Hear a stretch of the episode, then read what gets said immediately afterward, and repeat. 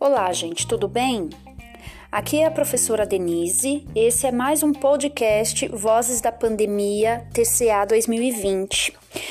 Neste trabalho, vocês vão conhecer o ponto de vista da aluna Vitória Gonçalves, do nono ano B, sobre o transporte público e as aglomerações na reabertura da economia.